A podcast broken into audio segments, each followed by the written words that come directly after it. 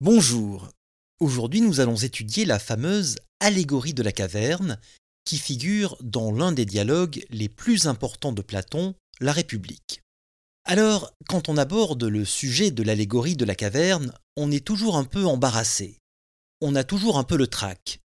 Parce que c'est un texte qui est à la fois trop bien connu et trop mal connu.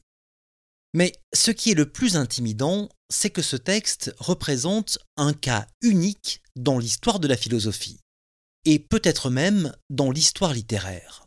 C'est un texte court d'environ une ou deux pages, c'est un texte simple, et c'est un texte absolument magnifique.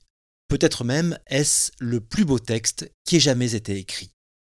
Et comme si cela ne suffisait pas, c'est un texte qui condense toute la philosophie de Platon. Et la philosophie de Platon, ce n'est pas une philosophie parmi d'autres. On dit souvent que toute la philosophie depuis 25 siècles n'est finalement qu'un commentaire, qu'une discussion sur la philosophie de Platon. C'est peut-être un peu exagéré de le dire comme ça, mais il y a quand même du vrai. Platon pourrait être comparé à un astre fixe autour duquel gravitent depuis des millénaires tous les autres philosophes. Donc, vous comprenez pourquoi on ne s'attaque pas à une allégorie qui résume une telle philosophie sans avoir un peu le trac. Alors, ce que je vous propose de faire, c'est de commencer par vous lire le texte même de l'allégorie de la caverne. Parce qu'on a souvent tendance à résumer ce texte. Et c'est vraiment dommage de se priver du texte même de Platon. L'allégorie est déjà un magnifique résumé. Et ce résumé n'a pas besoin d'être encore plus résumé il ne ferait qu'y perdre de sa force. Donc, je vais vous lire le texte et ensuite vous verrez que nous n'aurons plus aucune difficulté à aborder le cœur de la philosophie de Platon. Je commence donc. Imaginez des êtres humains dans une caverne souterraine dont l'entrée, ouverte à la lumière, s'étend sur toute la longueur de la façade. Ils sont là depuis leur enfance, les jambes et le cou pris dans des chaînes, de sorte qu'ils ne peuvent bouger ni voir ailleurs que devant eux, car les liens les empêchent de tourner la tête. Sur une hauteur derrière eux brille la lumière d'un feu. Entre le feu et les prisonniers, il y a une route élevée. Le long de cette route se dresse un petit mur, pareil aux cloisons que les montreurs de marionnettes dressent devant eux et le public, et au-dessus desquels ils font voir leur spectacle. Imaginez maintenant le long de ce petit mur des hommes portant des objets de toutes sortes qui dépassent la hauteur du mur. Ces objets représentent des figures d'hommes et d'animaux, en pierre, en bois et de toutes sortes de formes. Et naturellement, parmi ces porteurs qui défilent, les uns parlent, les autres ne disent rien les prisonniers attachés au fond de la caverne n'ont jamais pu rien voir d'autre que les ombres projetées par le feu sur la partie de la caverne qui leur fait face. Et de même, pour les objets qui défilent au-dessus du mur, ils ne peuvent en voir que les ombres. Si les prisonniers parlent entre eux en nommant les ombres qu'ils voient, ils croiront nommer les objets réels eux-mêmes. Et s'il y avait aussi un écho qui renvoyait les sons du fond de la caverne. Toutes les fois qu'un des passants viendrait à parler, il prendrait sa voix pour celle de l'ombre qui défilerait. Aux yeux de ces prisonniers, la réalité ne saurait être autre chose que les ombres des objets confectionnés. Imaginez maintenant que l'on détache l'un de ces prisonniers, qu'on le force à se dresser, à tourner le cou, à marcher et à lever les yeux vers la lumière.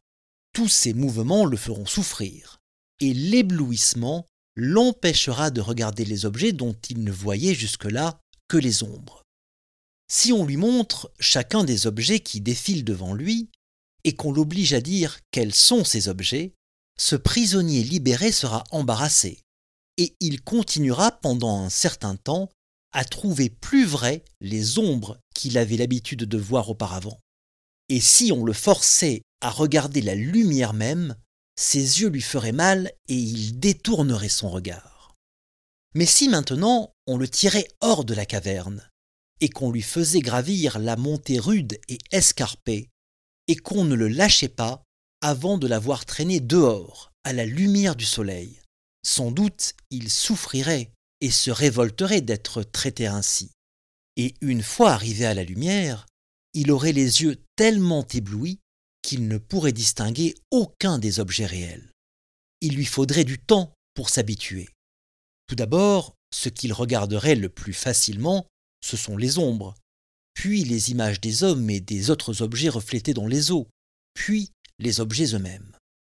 Et puis, élevant son regard vers la lumière des astres et de la lune, il contemplerait pendant la nuit les constellations et le firmament plus facilement qu'il ne pourrait contempler pendant le jour le soleil et l'éclat du soleil. À la fin, ce serait le soleil, non dans les eaux, ni ses images reflétées sur quelque autre point, mais le soleil lui-même qu'il pourrait regarder et contempler tel qu'il est.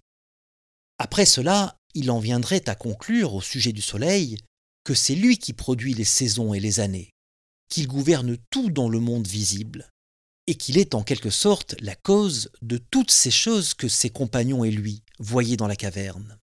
Si ensuite l'ancien prisonnier venait à penser à sa première demeure et à ses anciens compagnons de captivité, il se réjouirait de ne plus vivre dans la caverne, et il prendrait ses anciens compagnons en pitié. Il se souviendrait des jeux auxquels jouaient les prisonniers entre eux. Deviner dans quel ordre passaient les ombres, par exemple, et comment les prisonniers s'attribuaient des louanges et décernaient des honneurs à celui qui était capable de dire quelle ombre allait passer ensuite. Bien sûr, le prisonnier libéré n'éprouverait aucune envie ni aucune jalousie de ne plus jouer à ces jeux et de ne plus être honoré de remporter ces jeux. Tout lui semblerait préférable, plutôt que de revenir à ses anciennes illusions, et de vivre comme il vivait avant sa libération. Si toutefois notre homme redescendait et reprenait son ancienne place, il aurait certainement les yeux troublés par les ténèbres, puisqu'il s'est habitué à voir les choses dans la lumière du soleil. Et s'il lui fallait de nouveau juger ces ombres, et concourir avec les autres prisonniers qui n'ont jamais quitté leur chaîne. Pendant que sa vue est encore confuse et avant que ses yeux se soient remis et accoutumés à l'obscurité, il serait l'objet de moqueries et de risées de la part des autres prisonniers. Ceux-ci diraient de lui qu'en montant là-haut il s'est ruiné la vue, et qu'il en est revenu les yeux gâtés. Et si le prisonnier libéré essayait à son tour de libérer ses anciens compagnons, afin de les conduire hors de la caverne. Sans doute les autres prisonniers seraient effrayés de devenir aussi aveugles et fous que lui, et ils préféreraient le tuer plutôt que de se laisser guider hors de la caverne.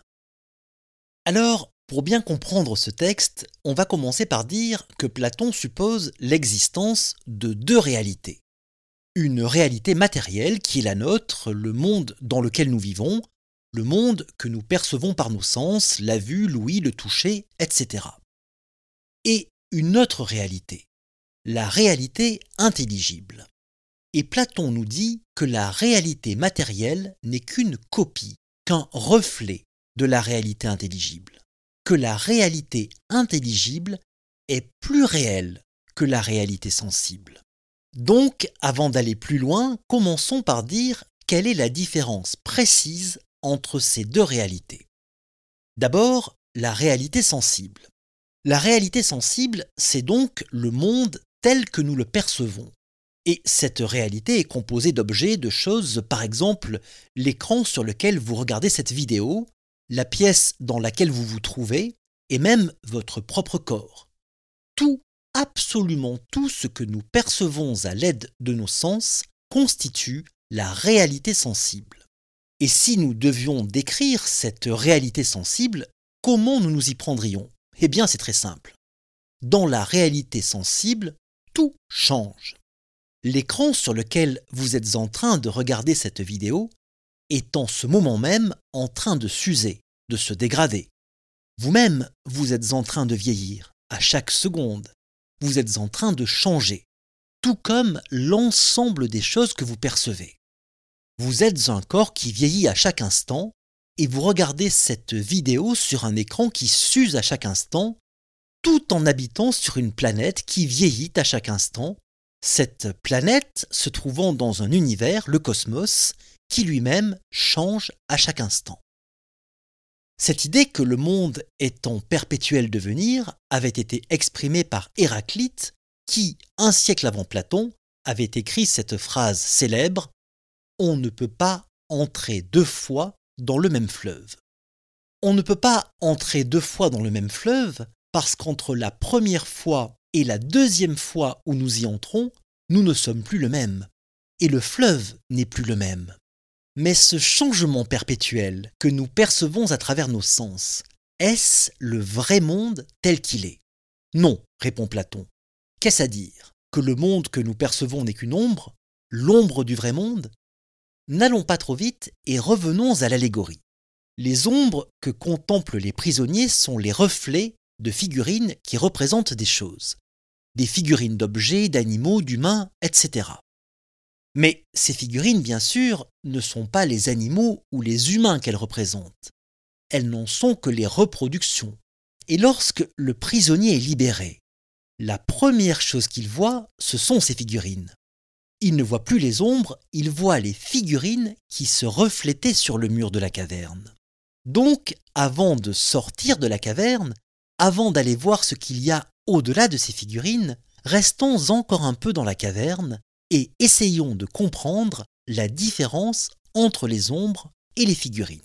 Pour cela, imaginons que je possède un disque. Bon, pas un disque pour écouter de la musique, je veux dire un objet en forme de disque.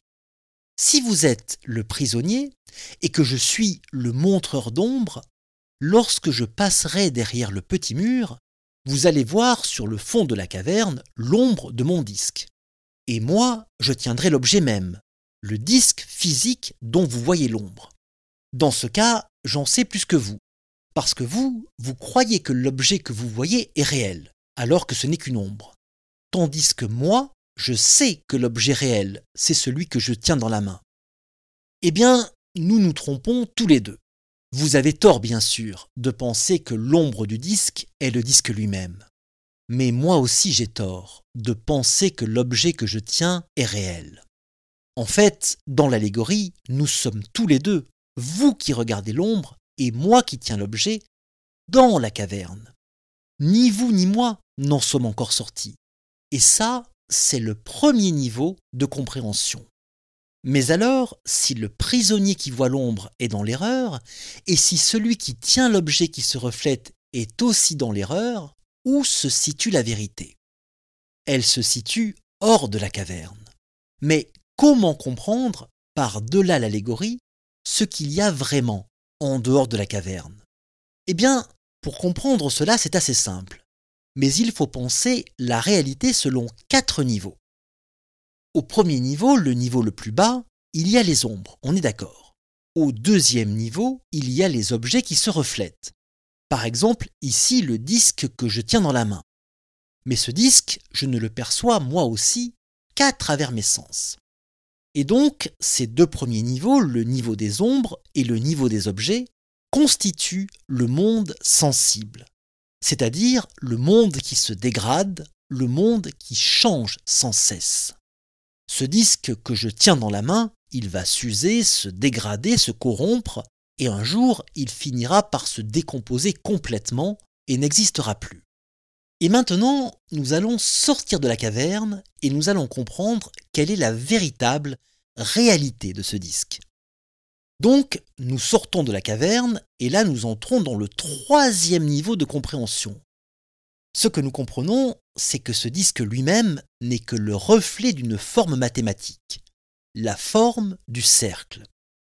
Un cercle, c'est un objet mathématique que je ne peux pas toucher ni voir, que je ne peux pas appréhender avec mes sens. Un cercle, ce n'est pas un objet sensible, c'est d'abord un concept mathématique. Le concept d'une courbe plane fermée, dont tous les points sont à égale distance d'un point que l'on appelle le centre. C'est le fameux mystère du nombre pi, le nombre sans fin, 3,14, etc., qu'on a tous appris fascinés dans nos premiers cours de mathématiques. La circonférence d'un cercle est égale à pi fois son diamètre. Et un tel objet, le cercle, nous le savons tous depuis les bancs de l'école, n'existe pas dans le monde sensible. Tous les cercles que nous pouvons voir ou toucher sont imparfaits. Seul le cercle mathématique est parfait. Et pourtant, on n'osera jamais dire que le cercle mathématique est la copie des cercles que nous pouvons toucher. Non, bien sûr, c'est tout le contraire. Ce sont les cercles que nous pouvons voir ou toucher, les disques vinyles, les CD, les assiettes, les roues d'un vélo, etc., qui sont les copies du cercle réel, du cercle mathématique. Et vous voyez bien que le monde sensible est une copie du monde intelligible. Un cercle, c'est un objet que je ne peux appréhender qu'avec mon intelligence. Le cercle appartient donc au monde intelligible, à la véritable réalité. Tous les disques du monde peuvent se dégrader, le cercle mathématique, lui, sera toujours identique à lui-même. Et pourtant, comme je vous l'ai dit, nous n'en sommes qu'au troisième niveau de compréhension. Il y a encore un quatrième niveau au-dessus du cercle. Et ce quatrième niveau, c'est l'idée. Mais encore une fois, n'allons pas trop vite. Avant d'aller plus loin, commençons par résumer ce que nous avons dit. Nous avons dit qu'il y avait quatre niveaux de compréhension. Et ces quatre niveaux peuvent se diviser en deux ensembles. Dans le premier ensemble, nous trouvons tout ce qu'il y a dans la caverne, c'est-à-dire les objets et les ombres des objets, et dans le deuxième ensemble, nous trouvons l'idée abstraite de ces objets. Le premier ensemble, c'est le monde sensible, le monde que nous percevons à l'aide de nos sens, et le deuxième ensemble, c'est le monde intelligible, le monde que nous percevons à l'aide de notre intelligence. Maintenant que nous ne regardons plus le reflet du disque, ni le disque lui-même, mais que nous regardons la réalité mathématique du disque, où sommes-nous situés par rapport à l'allégorie de la caverne? Nous en sommes au moment où le prisonnier s'est suffisamment habitué à la lumière pour regarder les objets eux-mêmes. Mais il nous reste encore une autre étape à franchir, la dernière, la plus difficile. Regardez le soleil lui-même, regardez la lumière qui éclaire les objets. C'est-à-dire, dans l'exemple que nous avons pris, ne plus simplement comprendre la définition mathématique du cercle, mais en saisir l'idée. Lorsque je comprends la définition mathématique du cercle, je saisis le concept du cercle, mais je n'en saisis pas l'idée. Alors, concentrez-vous bien parce que ce passage du concept à l'idée est le plus difficile à saisir. Mais je vais vous donner un exemple qui va vous permettre de bien comprendre comment on accède à l'idée. Nous ne savons pas qui, le premier, a donné la définition mathématique précise du cercle. On va dire que c'était un mathématicien égyptien. Et posons-nous la question, que s'est-il passé dans sa tête au moment où il a conçu la première définition du cercle? Cette définition, il n'a pas pu la déduire à partir d'un objet sensible en forme de cercle. Pour qu'il puisse trouver la définition du cercle, il a fallu que ce premier mathématicien puisse voir l'idée du cercle. Et c'est seulement après avoir vu l'idée du cercle qu'il a pu en donner la définition. Et donc, on peut dire de ce premier mathématicien qu'il a vu l'idée qu'il a regardé le soleil en face, qu'il est le prisonnier qui n'est plus ébloui par le soleil. Il est capable de voir les idées, de voir les formes, de voir les essences. Et tous ces mots ici sont synonymes. Et ensuite, ce mathématicien a pu écrire une définition du cercle, définition que tout le monde peut comprendre. Puis, à l'aide de cette définition, on a pu tracer des cercles imparfaits, comme la figurine du disque dans la caverne. Et à partir de cette figurine, on peut projeter une ombre sur le fond de la caverne, et cette ombre représente le degré le plus bas de la connaissance, c'est-à-dire l'opinion. Ce que perçoit le prisonnier attaché quand il voit l'ombre du cercle, c'est une opinion, l'opinion qu'il a du cercle. Pourquoi l'opinion? Parce que l'opinion, c'est ce qui correspond à un savoir subjectif à une croyance personnelle. Quand vous dites c'est mon opinion, cela veut dire le contraire de c'est la vérité. Et comme le prisonnier enchaîné ne peut pas avoir d'autre point de vue que le sien pour savoir quelle est la chose qu'il voit, il ne voit que l'opinion de la chose, son versant subjectif. Mais il ne peut pas voir la chose objectivement, car pour cela, il faudrait qu'il change de point de vue. D'abord en regardant la figurine du cercle, puis en comprenant la définition abstraite du cercle, puis enfin en s'élançant dans un mouvement de pensée similaire à celui qu'a fait le premier mathématicien lorsqu'il a perçu l'idée du cercle. Sortir de la caverne, c'est donc passer, étape après étape, de la perception la plus subjective à la perception la plus objective. C'est-à-dire quitter un lieu où l'on ne perçoit d'abord les choses qu'en deux dimensions. Car une ombre, c'est toujours la projection en deux dimensions d'un objet. Puis percevoir l'objet en trois dimensions. Ça, c'est le moment où l'on regarde les figurines. Puis une fois que nous sommes sortis de la caverne, nous pouvons percevoir les objets au-delà des dimensions que nos sens peuvent saisir. Ça, c'est la définition abstraite, mathématique du cercle. Et enfin, percevoir l'objet dans toutes ses dimensions, dans l'infinité de toutes les dimensions qui dépassent notre perception sensorielle. Et ça, pour ainsi dire, c'est percevoir les choses telles que Dieu les perçoit. C'est percevoir le monde des essences, le monde véritable, le monde intelligible. Et puisque le monde intelligible n'est pas soumis au changement, ni à la corruption, ni à la destruction, cela veut dire que le monde intelligible est plus réel que le monde sensible. Alors là, on va s'arrêter un instant pour répondre à une objection que certains ont sans doute à l'esprit. Vous pourriez me dire, votre exemple fonctionne très bien dans le cas d'un objet mathématique, comme le cercle. On peut tous tomber d'accord sur la définition du cercle, parce qu'elle est objective justement. Mais tout ce que nous venons de dire ne peut pas s'appliquer à des objets qui ne sont pas mathématiques, comme par exemple le bien, le juste, le vrai ou le beau. On ne peut pas dire qu'il y a une idée du beau, comme il y a une idée du cercle. Eh bien, détrompez-vous. Si l'on suit le raisonnement de Platon, il y a une idée du beau exactement comme il y a une idée du cercle.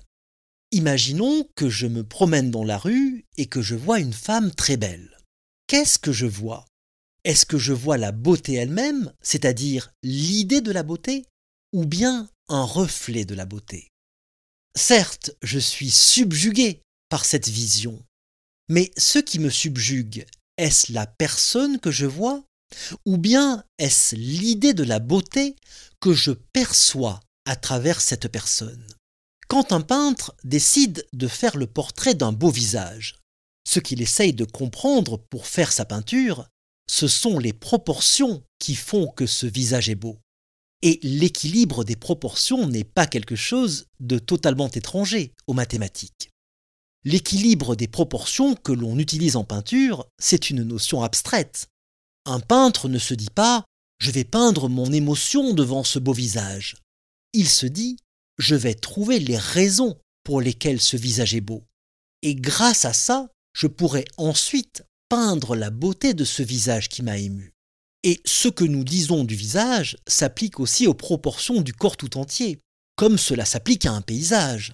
Ce sont ces proportions mathématiques qu'étudiaient et qu'utilisaient les peintres de la Renaissance pour représenter les beaux visages et les beaux corps. Mais pour pouvoir les représenter, ils devaient d'abord sortir de la caverne, s'émanciper des visages qu'ils avaient vus dans le monde sensible, et étudier des notions intelligibles, comme les proportions, le nombre d'or, les lois de la perspective, etc. Et donc, pour revenir à mon exemple, si je suis subjugué en voyant une belle femme dans la rue, c'est parce qu'à travers elle, c'est l'idée de beauté qui me subjugue. Lorsque nous percevons la beauté dans le monde sensible, par exemple lorsque nous voyons un beau visage, ce que nous voyons n'est encore qu'un reflet. Et si je repense à tous les beaux visages que j'ai vus, ce qui me permet de dire qu'ils sont beaux, c'est quelque chose qu'ils ont tous en commun. Et cette chose en commun, c'est qu'ils sont, chacun à leur manière, des reflets différents d'une seule et même idée, l'idée de la beauté. D'ailleurs, quand on voit une personne très belle, ne dit-on pas qu'on est ébloui par sa beauté? Eh oui, exactement comme le prisonnier qui est sorti de la caverne est ébloui par la lumière du soleil. Ce qui nous éblouit, ce n'est pas la personne, c'est la beauté qu'elle incarne. Et c'est pourquoi, dans un autre texte, Platon écrit, je cite, que la vue de la beauté terrestre ne fait que réveiller le souvenir de la beauté véritable. Alors, je ne m'arrête pas sur ce mot de souvenir parce que c'est une autre idée de Platon, l'idée de réincarnation, de métampsychose plus précisément, que je développerai dans une autre vidéo. Revenons à l'allégorie de la caverne. À la fin de son ascension, le prisonnier libéré peut donc contempler le soleil, c'est-à-dire les essences de toute chose. Alors, on ne peut pas vraiment contempler le soleil, sinon il nous brûle les yeux bien sûr. Et c'est pourquoi Platon nous dit que la vérité ne peut être vue que par instant, comme quand le premier mathématicien a vu l'idée du cercle. Cela n'a duré sûrement qu'une fraction de seconde, la vision de cette idée. Mais cet éclair, cette révélation, lui a suffi pour donner ensuite la définition du cercle. Et de la même manière, nous ne pouvons pas regarder le monde intelligible en face sans arrêt. Nous ne pouvons le voir que pendant de brefs moments. Mais ces moments suffisent pour nous permettre ensuite de regarder le monde autrement. Nous savons, une fois que nous l'avons brièvement aperçu, qu'il existe un monde intelligible. Et ce que représente le soleil dans l'allégorie de la caverne, c'est l'idée du bien. C'est cette idée du bien qui est à la racine de toutes les autres idées. L'idée du vrai, l'idée du juste, l'idée du beau. Pour être plus précis, le vrai, le juste et le beau ne sont en fait que des facettes de l'idée du bien.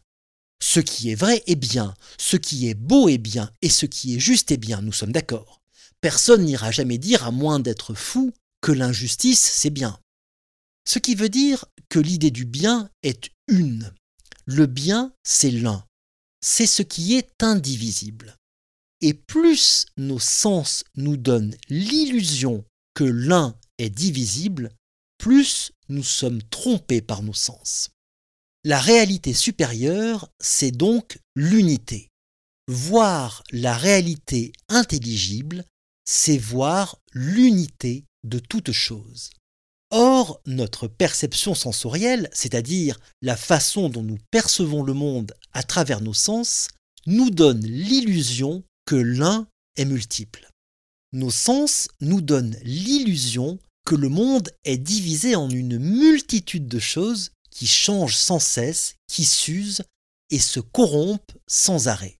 Mais notre intelligence, au contraire, nous permet de percevoir que toutes ces choses forment une seule unité, l'unité de l'être. Par conséquent, si nos organes nous trompent, c'est parce que lorsque nous regardons quelque chose, nous pensons que c'est l'œil qui voit. Et lorsque nous entendons quelque chose, nous pensons que ce sont nos oreilles qui entendent et il en va de même pour tous nos sens.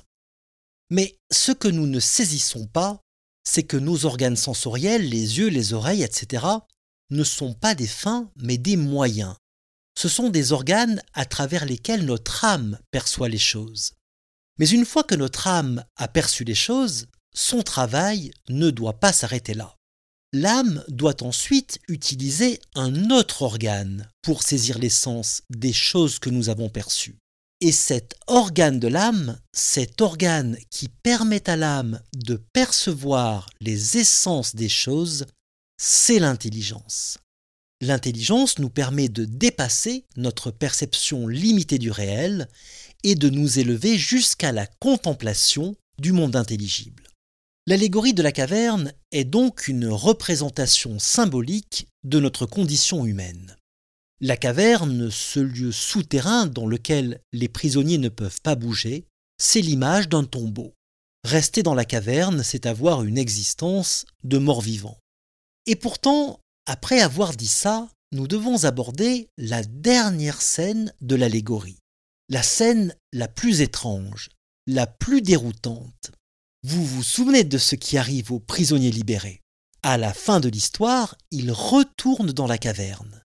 Il retourne dire à ses anciens compagnons ce qu'il a vu. Et en retournant dans la caverne, il risque sa vie, car ses anciens compagnons seront prêts à le tuer s'il essayait de les faire sortir eux aussi de la caverne. Eh bien, vous l'avez peut-être deviné, il a vraiment existé ce prisonnier. Et oui, cet homme qui a été assassiné par ses concitoyens pour les avoir encouragés à rechercher les véritables essences des choses, c'est tout simplement Socrate lui-même. Socrate qui fut condamné à mort pour avoir propagé la philosophie dans la cité. Et pourtant, Platon nous dit que le prisonnier doit quand même, au péril de sa vie, retourner dans la caverne. Pourquoi nous dit-il cela? Parce que l'allégorie de la caverne se situe au sein d'une réflexion qui n'est pas seulement métaphysique, mais qui est aussi politique. D'ailleurs, l'allégorie se trouve, comme nous l'avons dit, dans un texte de Platon intitulé La République. Pour le philosophe qui a vu les essences, rien ne serait plus tentant que de se laisser absorber dans une vie de contemplation, de ne rien souhaiter d'autre que de contempler le monde intelligible. Or, ce que nous dit Platon, c'est que le philosophe ne peut pas se contenter de jouir de ce spectacle divin on doit le rappeler à son devoir politique. Il doit revenir aux affaires humaines.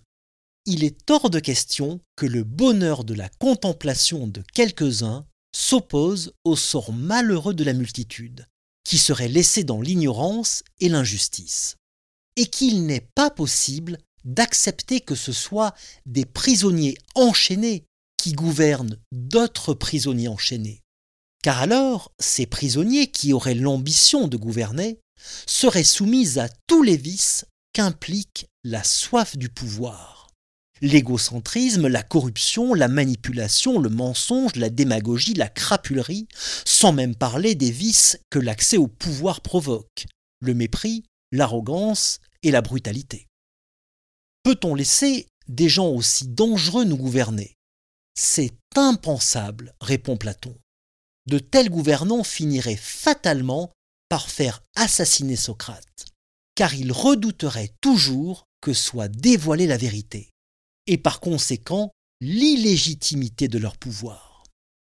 N'oublions pas que Socrate, que nous reconnaissons comme le père de la philosophie, s'il s'adressait directement à ceux qu'il rencontrait dans la rue, n'enseignait pas, qu'il n'écrivait pas de livres, qu'il fut moqué par ses contemporains, et surtout qu'il fut condamné à mort. Dans ce sens, la vie de Socrate fut tout sauf une vie ascétique. Ce fut au contraire une existence très risquée. Le retour du prisonnier libéré dans la caverne, au péril de sa vie, c'est donc l'enseignement ultime de l'allégorie. Et cet enseignement peut se résumer en une phrase. La vocation du philosophe est politique. Parole de philosophe.